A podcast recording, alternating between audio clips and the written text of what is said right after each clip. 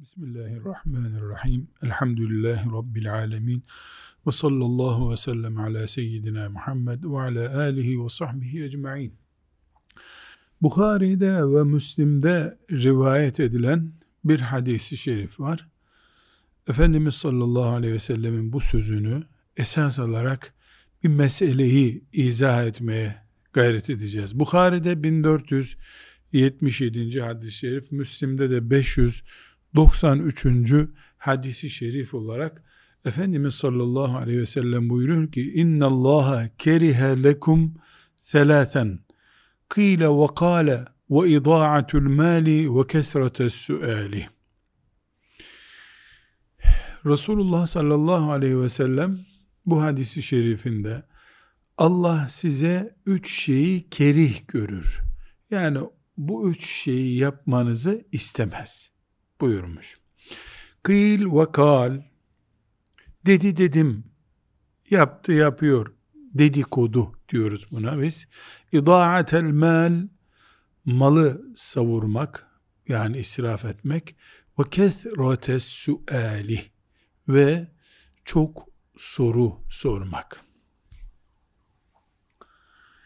Burada çok soru sormak bölümünü konuşacağız.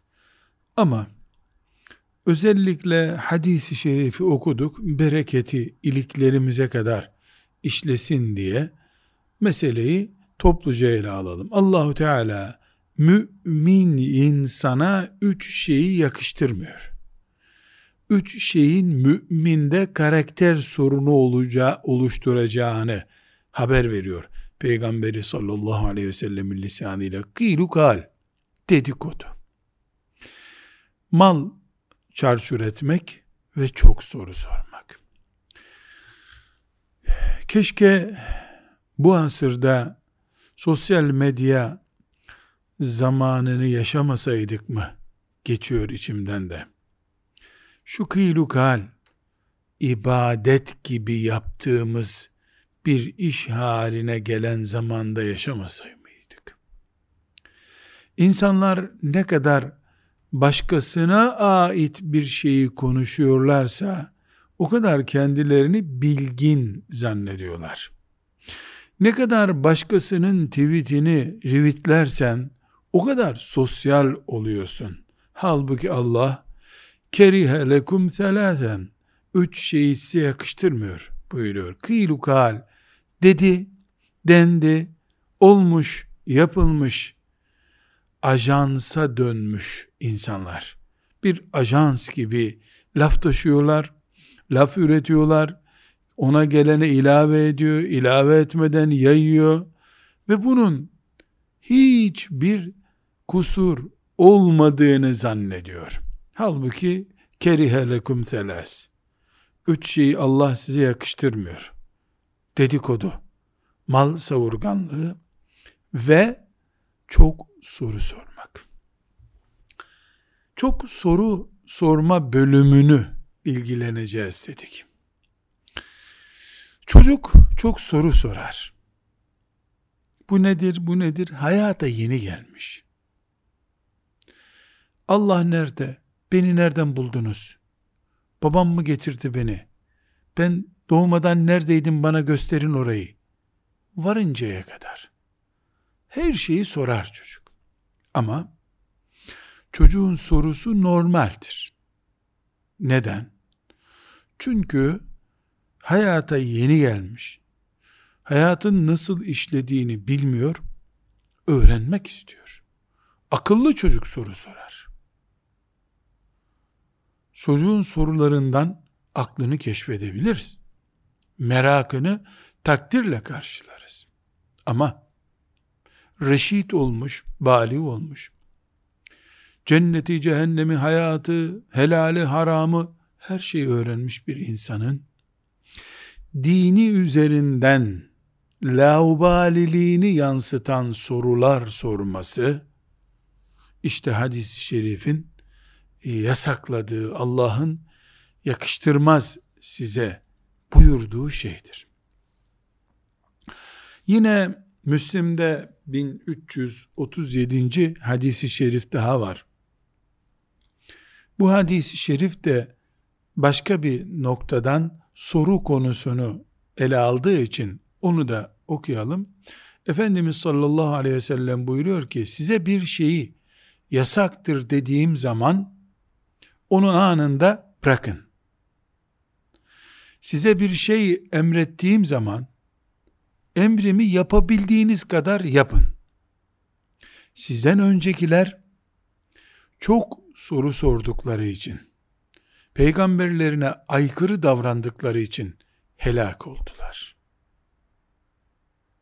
Soru bir başka hadisi şerifte daha karşımıza çıkmış oldu.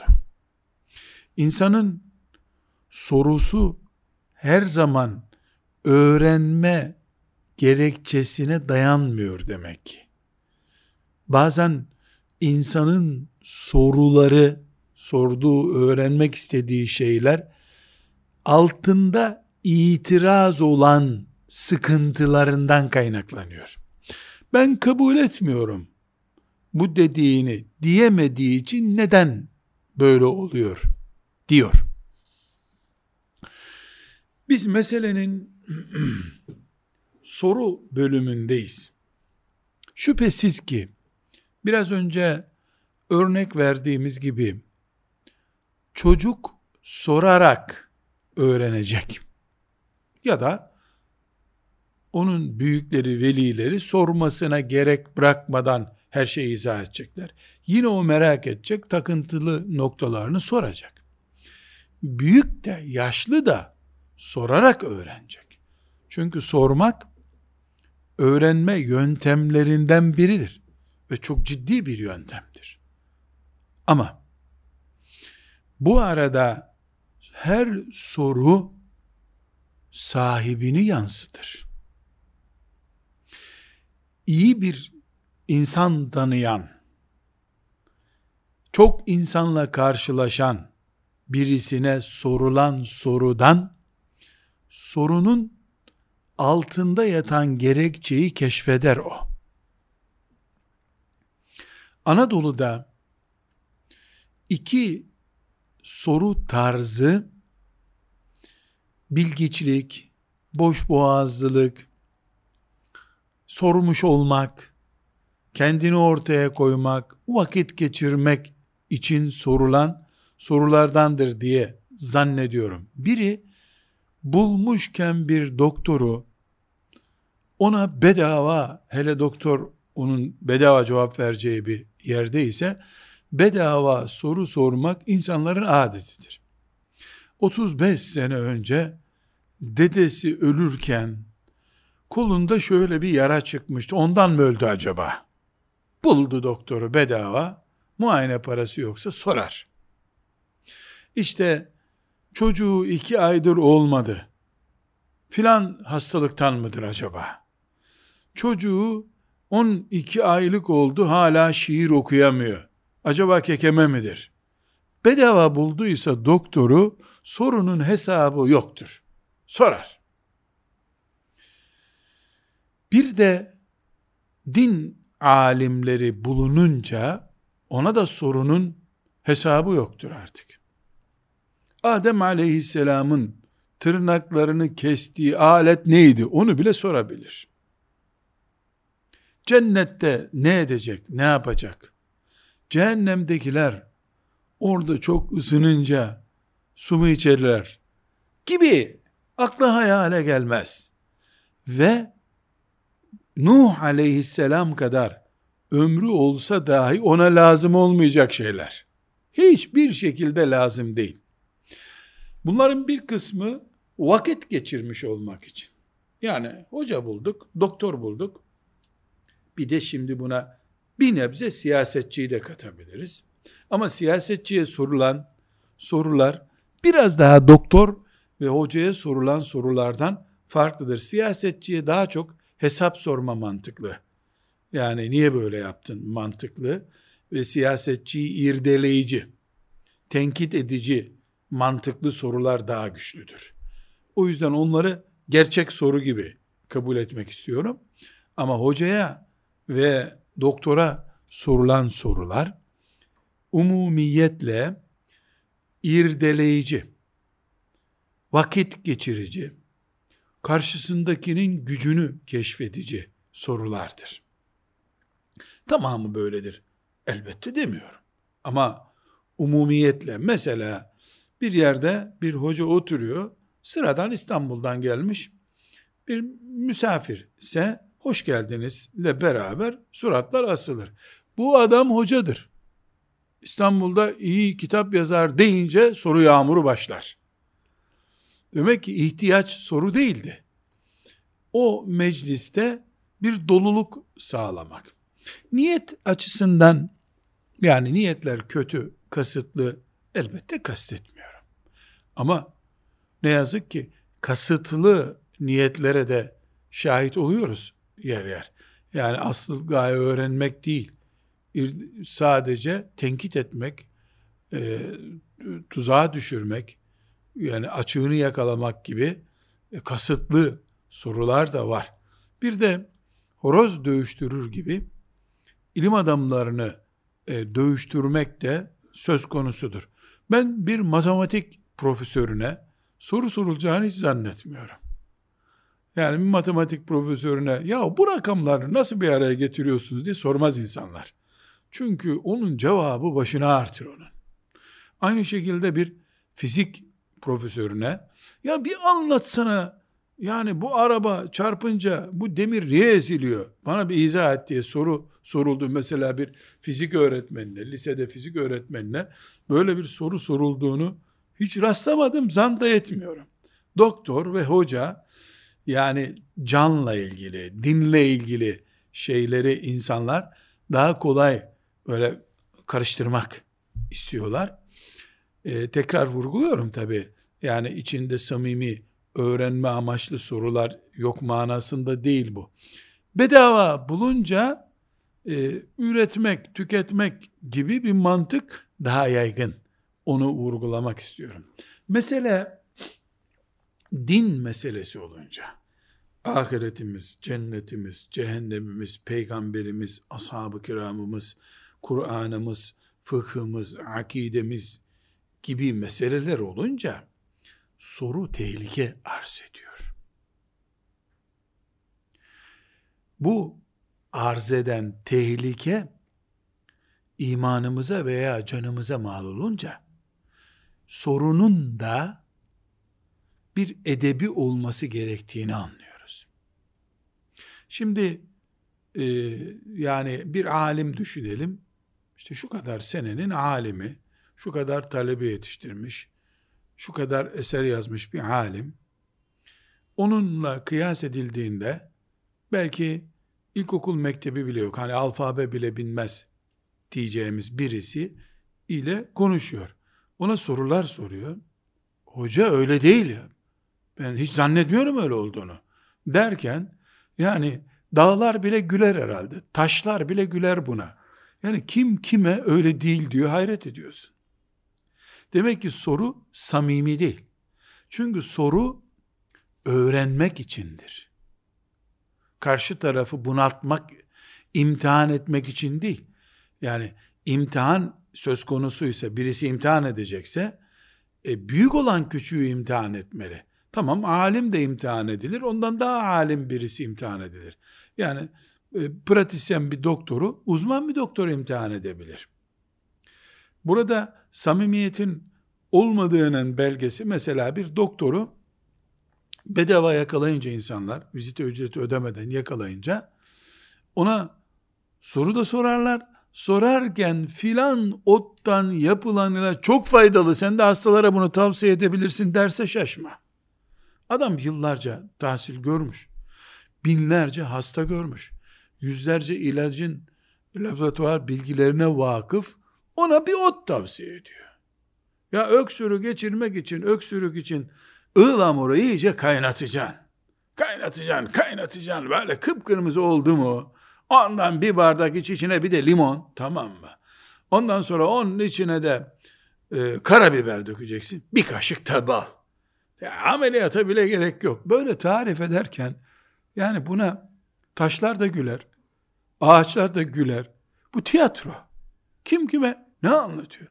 O arada doktor ben size ne yapacağınızı tavsiye edeyim derken eline kalem alıp bunu yahu bir not alayım doktoru bir daha konuşturamam diyen yok ama.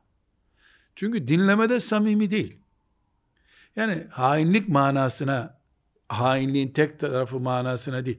Gerçekten bir ihtiyaç için dinlemiyor bunu. Zaten doktora gitmiş o. Doktor ona reçete vermiş. 20 gündür o reçeteyi de uyguluyor. Onu değiştirecek parası da yok. imkanı da yok. Niyeti de yok. Bulmuşken bir daha. Bir daha. Akşam başka bir doktorla karşılaşırsa ona da sorar. Hatta bazen mesela e, işte 5-6 doktor arkadaşla buluştuğumuz yerler oluyor. 2-3 hoca da biz oradayız. İşte 10 kişi oturuyoruz. İşte ev sahibiydi. Başka birisi tesadüfen oraya geliyor. O bulmuşken sorayım diyor. Doktordan başlıyor. O doktora sen ne diyorsun doktor diyor. Böyle anket yapar gibi doktorlarla soruyor. Sonra hocaya diyor ki hoca dinen bir sakıncası yok bunların değil mi? Yok tabi efendim. Yani yok tabi. Çünkü ona şöyle desen seni de tartışmaya alacak. Allah'tan önce doktora soruyor. Doktoru yıpratıyor. Bu insanların her şeyden evvel ilme ve bilme saygısızlığından kaynaklanıyor. İlim ucuz kabul ediliyor. Yani sen yıpranmışsın. TUS imtihanını kazanmak için e, geceler boyu uykusuz kalmışsın. Aylarca rüyana bile sorular girmiş. Onun için önemli değil. Ne bir kalem aldın reçete yazdın işte ne var bunda? Ben de yazarım onu. Düşünebiliyor. Sen Bağdat'ta okumuşsun, Medine'de okumuşsun. Şam'da Ebu Hanife ile karşılaşmışsın. Yani senin eziyetlerin bunlar. Sıradan insanlar için olmaz, yapılmaz şeyler değil. Düşünüyor insanlar. Ama Müslümanı Efendimiz sallallahu aleyhi ve sellem uyarıyor. Allah böyle sorulardan hoşlanmaz. Müslümana yakıştırmaz bunları buyuruyor. Ve her soru soranı yansıtır. Senin karakterini, şahsiyetini, iç gündemini, beklentilerini, ne olman gerektiğini anlatır. Burada harika bir örnek, ayet değil, hadis değil ve çok ciddi bir menkıbe de değil ama realite olarak toplumda binlercesini bulabileceğimiz e, bir enteresan e, mesele.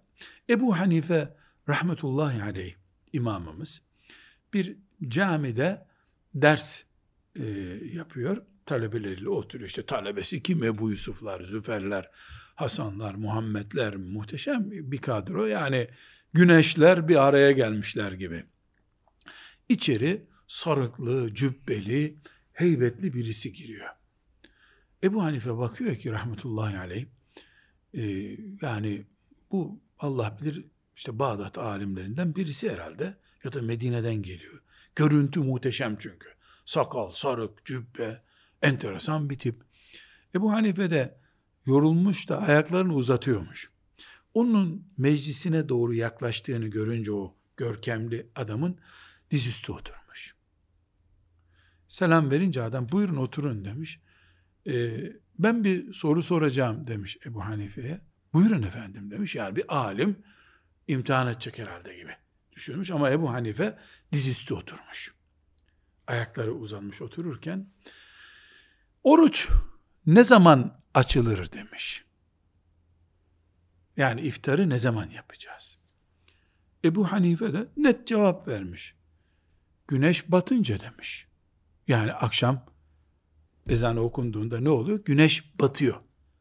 Sabah doğuyor, akşam batıyor. Adam demiş ki ben bunu biliyorum. Ama kabul edelim güneş batmadı. Ne zaman iftar açacağız?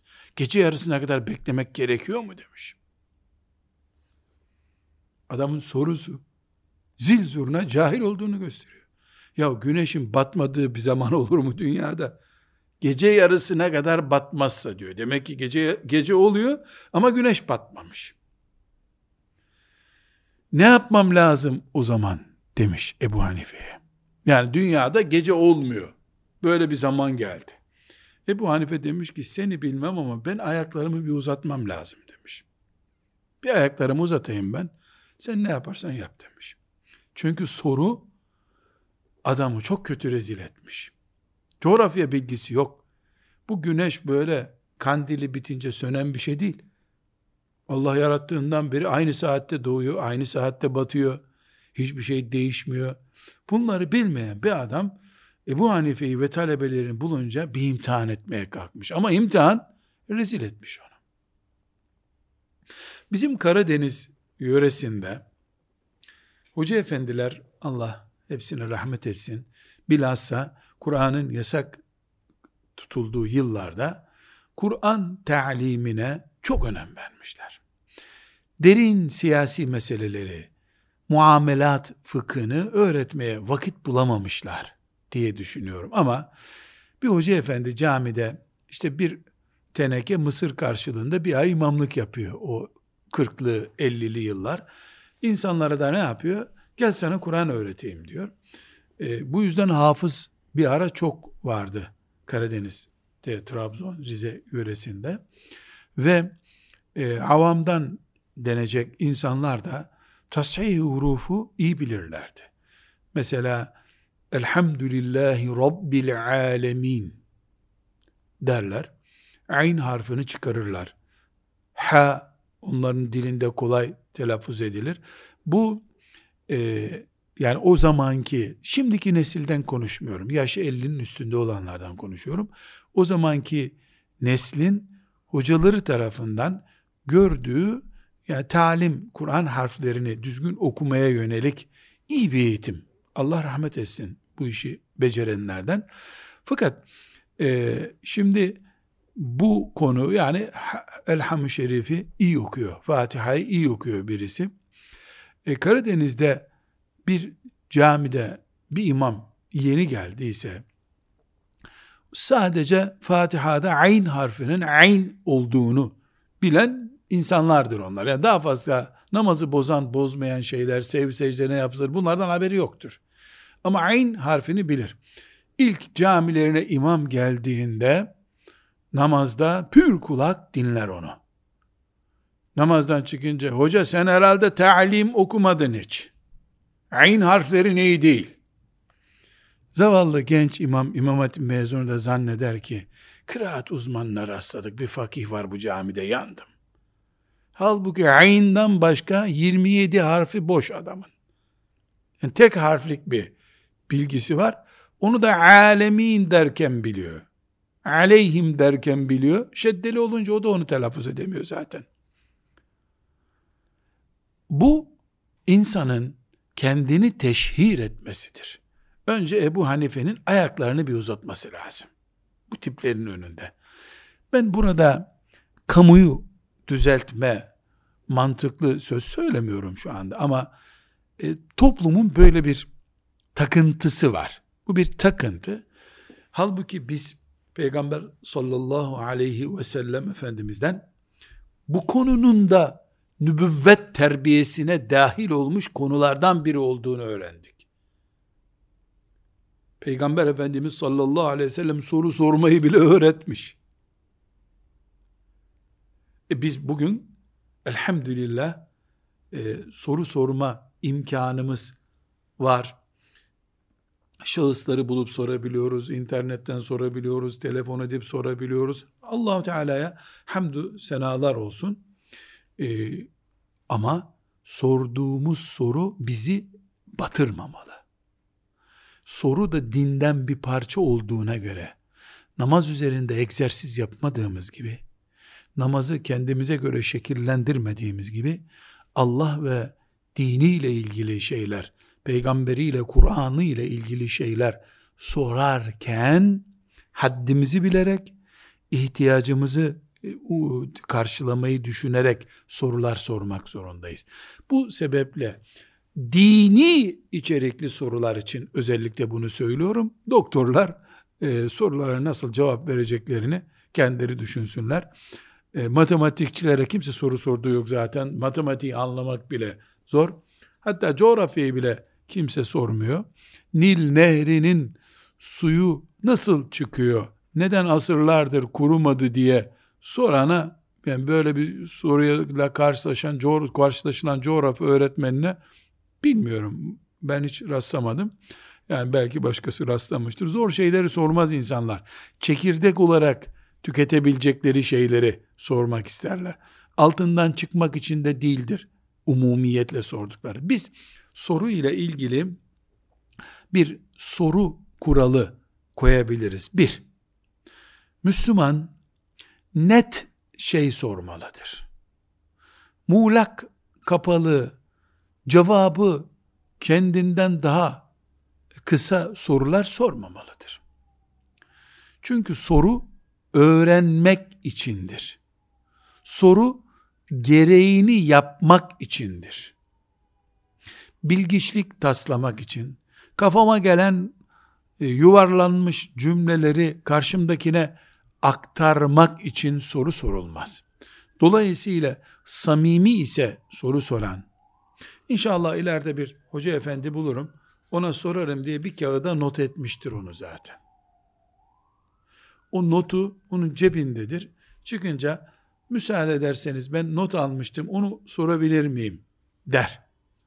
Soru ne kadar netse ya da soru benim ihtiyacımla ne kadar orantılı ise cevap o kadar bana uyarlanabilecektir. Bu büyük bir hakikat. Dolayısıyla bu birinci kuraldan anlıyoruz ki soru sormak da bir maharet işi. Soru beni berbat edebilir, teşhir edebilir. Aslında öğrenmek için sormadığımı da anlamış olabilir karşımdaki. Bu da şahsiyet yıpranmasıdır. Hatta ve hatta uzun cevap gerektiren sorularda bu soru böyle uygun mudur diye sormakta bile fayda var. Böyle mi bu soru sorulur derse ayıp değil bu. İkinci noktamız Müslüman bildiği şeyi sormamalıdır. Bu ayıp en azından. Benim bin, iki bin, beş bin defa karşılaştığım şeylerdendir. Belki beş binden de fazladır. Biz bunu filan hocaya sorduk. O cevabını verdi. Bulmuşken bir de sana soralım. Ayıp bir şey bu. Ben elhamdülillah böyle şeylere cevap vermem. Karşımdakinin e, gönlünü kırmak istemem. Yani seviyemi de gereksiz yere o kadar düşürmem. Öğrenmek istiyor olduktan sonra sabaha kadar ona cevap verilir. Bildiği şeyi tartışmak için soran insan çekirdek yemek istiyor. Başka bir çekirdek yesin. Din üzerinden çekirdek yemesin. Çekirdek çıtlatmak için soru soruyor. Bu asgari ifadeyle söylüyorum ayıp bir şey. Karşındaki hocaya karşı ayıp, dini azamete karşı ayıp, o mecliste ayıp. Hiç unutmuyorum. Anadolu'da bir ziyaretimde e, kalabalık bir meclis oldu. Çok da hoş bir meclis oldu. 5-6 tane hoca arkadaş vardık. Merak edip gelenler oldu. E, ayakta, ev sahibi ayakta bekliyor heyecanlı bir şekilde. Derken misafirlerden birisi e, dedi ki hoca efendiler dedi müsaade ederseniz dedi ben bir soru soracağım dedi. Baktım ev sahibi ciddi bir şekilde kaşlarını çatıp ona döndü. E, bir gerginlik olmasın diye buyurun buyurun dedim ben. Adam bir soru sordu. Ebu Hanife'ye sorulmuş o soru gibi bir soru sordu. Ev sahibi dedi ki sadece benim bildiğim 20 defa sordun sen bunu hocalara dedi. Bırak bir muhabbet edeceğiz engelleme bizi kardeşim dedi. Baktım yani adamcağız haklı. Ya Allah sorun demiyor mu de, demesin mi adam? Ayette biliyor. Allah sorun diyor. Ona dedim ki sen bunu bana gel İstanbul'da ben seni misafir edeyim. Özel sor. Bu uzun bir soru dedim. Bu mecliste cevap verme. Allah razı olsun hoca efendi dedi. Sen neler oldu bir daha gelmedi tabi adam. O çünkü sorunun uzmanı olmuş. Onunla rahatlıyor. Belki niyeti kötü değil. Yani niyeti okumak yanlış. Yani tesbih gibi onu tekrar ediyor. Subhanallah der gibi bu olur mu? diye soruyor. Niyeti iyi olabilir ama karşısındakinin mesaisini bitiriyor. Kendi prestijini eritiyor. O meclis zaten biz orada yarım saat oturacaktık. O yarım saatimizi batırıyor. Ve daha kötüsü orada o sorudan sonra çok çetrefilli bir soru olduğu için o gündem ağırlığını vuruyor. Bir daha nasılsınız demeye bile o mecliste vakit bulunmuyor. Bazen de gergin bir soru oluyor. Mesela biz orada 10 konu içerisinde muhabbet edecektik. ilmi meseleler konuşacaktık. O gergin konu devreye girdiği için ondan sonra bir daha o mecliste muhabbet edilemiyor. Sonuçta istifade eden şeytan. Vaktimizi zayi ettik, istifade etti. Gerginlik oldu hoca ile sorulan arasında o şeytan istifade etti. Mecliste daha fazla konu öğrenilecekti. O konular dağıldı, iblis istifade etti. Bir tünü bir sorudan kaynaklandı. Onun için Efendimiz sallallahu aleyhi ve sellem kesratu mesailihimi muhteşem bir şekilde haber vermiş. Peygamberlerine çok yoğun soru sordukları için, sorgulama nitelikli sorular sordukları için helak oldular buyururken bize çok önemli bir işaret vermiş oldu sallallahu aleyhi ve sellem. Üçüncü noktamız, Müslüman nazik soru sormalı, cevap veren de nazik cevap vermeli. Kaba soru, cevabı törpüler, baltalar. Soru nasıl kaba olur? Yani mesela karşıda 80 yaşında bir alim oturdu. Genç birisi, hoca sen biliyor musun bu meseleyi anlar mısın bu işlerden? Demesi başka. Allah sizden razı olsun. Bu sorumu merak ediyorum. Cevap verirseniz size dualar ederim. Diyen birisi başka. Tabii yavrum ben size bunu izah edeyim demesi o alemin başka. Lan sen hala bunu anlamadın mı be? Bu kadar bir şey de bilmiyorsun demesi başka bir şey. Alimin e, yani kendi karakterini orada kötü bir şekilde göstermesi de Müslümanca baktığımızda yanlış bir şey şüphesiz. Dördüncü konu alim de neticede insandır ve peygamber değildir. Dolayısıyla biz alimin üzerine bakıp dinin tamamını ondan alacağımızı zannedemeyiz. Alimin bu meselede cevap verecek konumda görmüyorum kendimi dediği zaman teşekkür ederim Allah razı olsun demesini bilmemiz lazım. Bir menkıbe daha anlatarak bunu izah edeyim.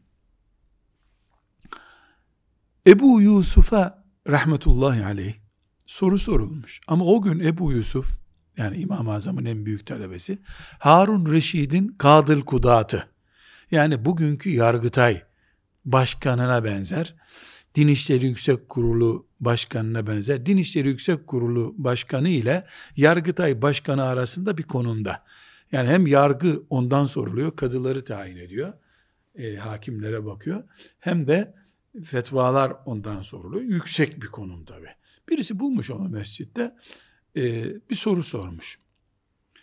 E, Ebu Yusuf da bu mesele hakkında cevap veremeyeceğim demiş. Peki demiş adam, başka bir gün başka bir mesele sormuş. Aksilik ki Ebu Yusuf rahmetullahi aleyh bu meseleyi bilemiyorum demiş. Adam sinirlenmiş. Kadıl kudatsın sen demiş. Devletten bir de maaş alıyorsun. Sorduğum soruyu da bilmiyorsun demiş. Milletin içinde. Ebu Yusuf rahmetullahi aleyh bütün hoca kardeşlerime not defterlerine yazmaları gereken bir cevap vermiş. Be adam demiş. Halife yani Harun Reşit bana bildiğim şeylerin ücretini veriyor. Bilmediğim şeyler için de ücret verse bu devletin hazinesi yetmez demiş. Müthiş bir cevap ve müthiş bir gerçek bu. Alemin de bilmediği şey olabilir. Bu konuyu ben inceleyeyim diyorsa çok güzel. Sen bana telefonunu ver. Ben bu konuyu araştırayım. sana dönerim der. Bu benim ilgi alanım veya e, okuduğum, ders gördüğüm alana ait bir konu değil. Siz başka bir hoca efendiye sorun derse teşekkür edilmeli. Yani gördüğün her alimden e, böyle muhakkak cevap alacağız diye bir garantimiz yok. Alimin de insan olduğunu unutmamak gerekiyor. Alimin de mizaç var. Mizacı sert olur, yumuşak olur, gergin olur. Bir kere cevap verir, bir daha anlamazsan e, dikkat etseydin, anlasaydın der.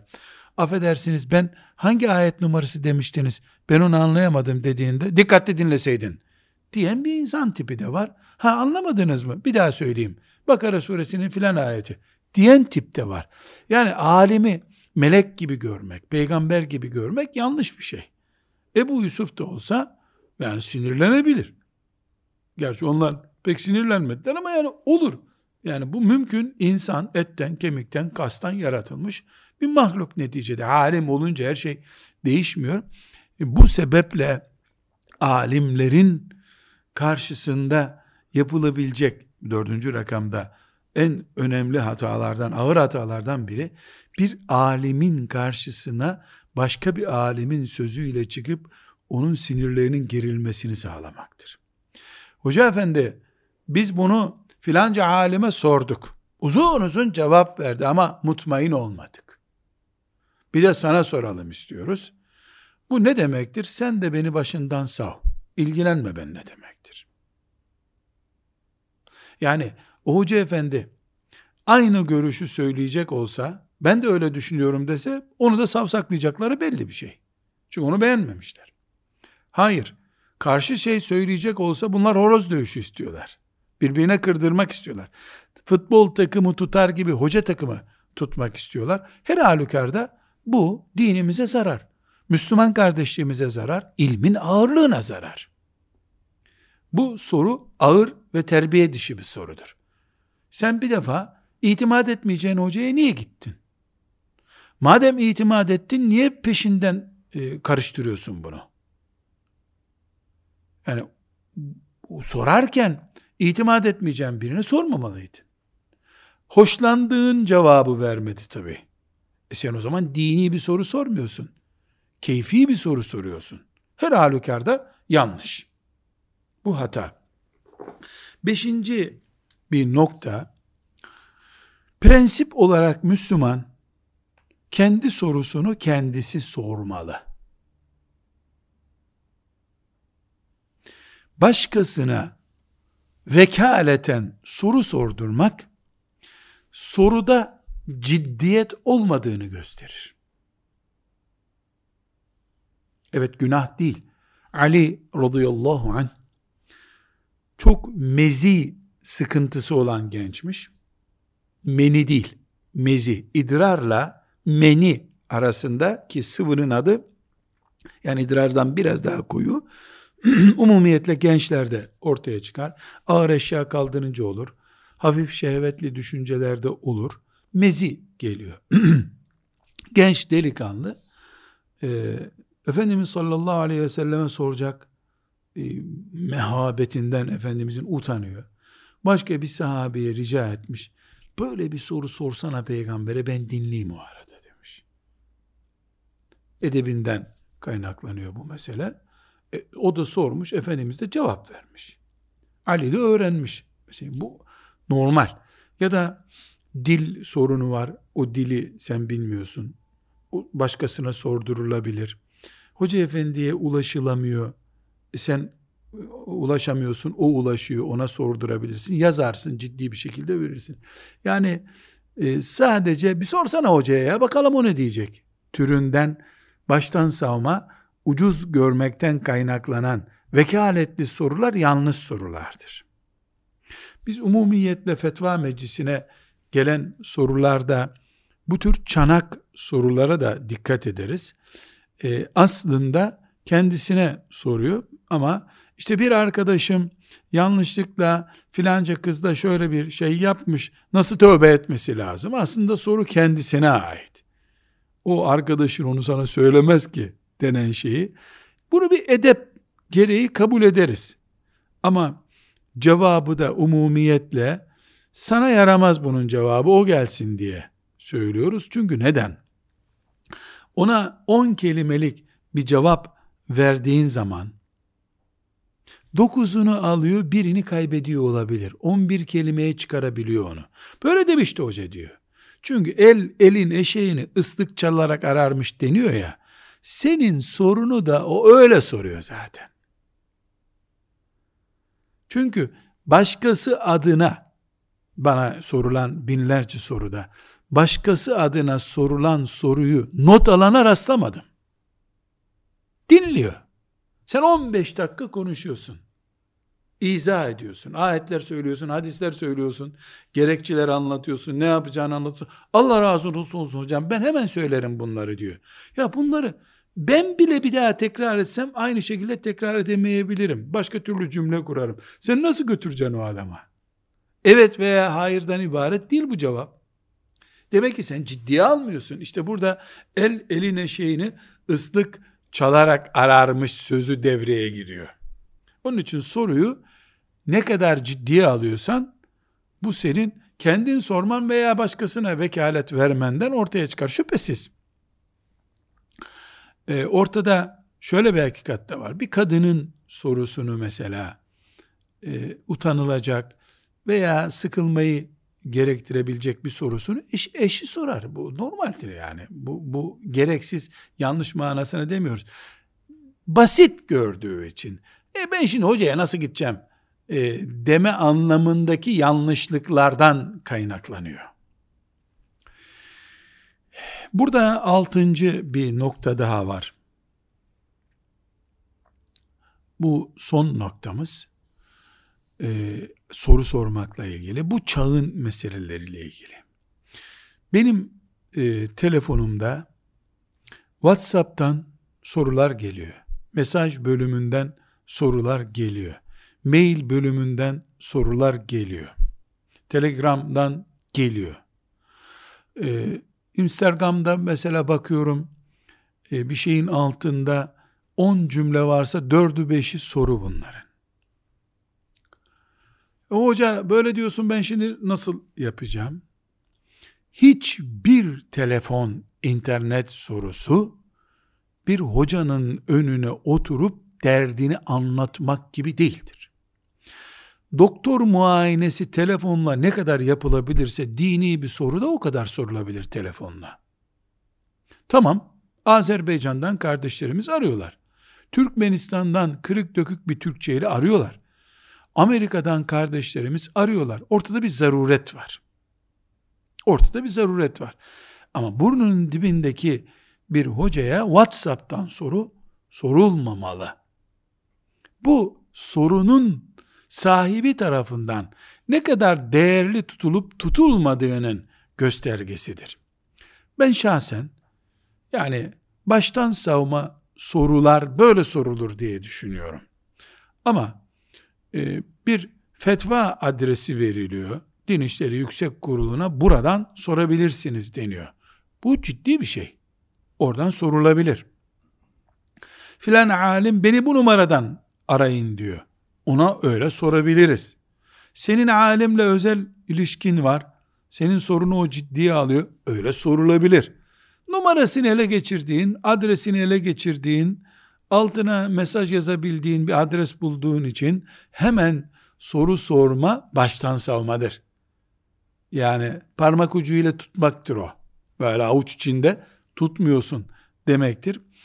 E, bence bence cevabı yazılı olmayan veya sözü kaydedilmemiş şekildeki telefon, internet cevaplarını Müslümanlar fetva gibi algılamamalıdırlar. Hocalar da bunu e, yüz yüze sorulmuş soru gibi ciddi görmemelidirler. İyi giderken arabada bir bakalım sorusu başka, dert edinmiş bu derdine çare arıyor bir insanın ki başka. Burada mesela yüz yüze sorulduğunda iki dakika da sorusunu soracak, 5 dakikada cevabını alacak gidecek. Telefonu bulduğu zaman susmuyor. Cevap almak için e, telefon ediyor ama o konuşuyor hep. Bir evet tabi bile demiyor. Bazen dikkatimi çekiyor. Dinliyorsun değil mi beni hoca diyor. Çünkü o arada hiç susmadığı için telefonu kapattın sen zannediyor. Dinliyorum dinliyorum diyorsun devam ediyor. Bu sormak için değil derdini boşaltmak için özellikle kullandığı bir taktik. Bunu da bilerek yapıyor bilerek yapmıyor onu yorumlamıyorum. Telefon, internet gerçekten bir nimet. Bu nimet de sorularımızı öğrenmek için kullanılabilir. Ama çok sulanmaya müsait bir ortam. Çok yan dallar getiren bir ortam. Mümkün olduğu kadar daha ciddi ortamlar oluşturmak lazım. Çünkü biz hobi olsun diye soru sormuyoruz. Din olsun diye soru soruyoruz. Ne derse desin.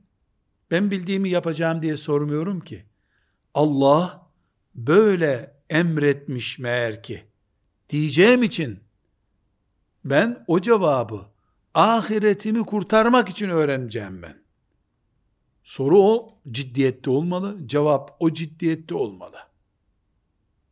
Bir hoca efendi gece yarısı da aranabilir. Öyle ağır bir mesele olur. Ama ben hep işim vardı şimdi boş oldum diye gecenin birinde bir hocayı arayamazsın. Ağır bir vaka başka şey. Senin keyfine şimdi geldi başka bir şey. Her halükarda.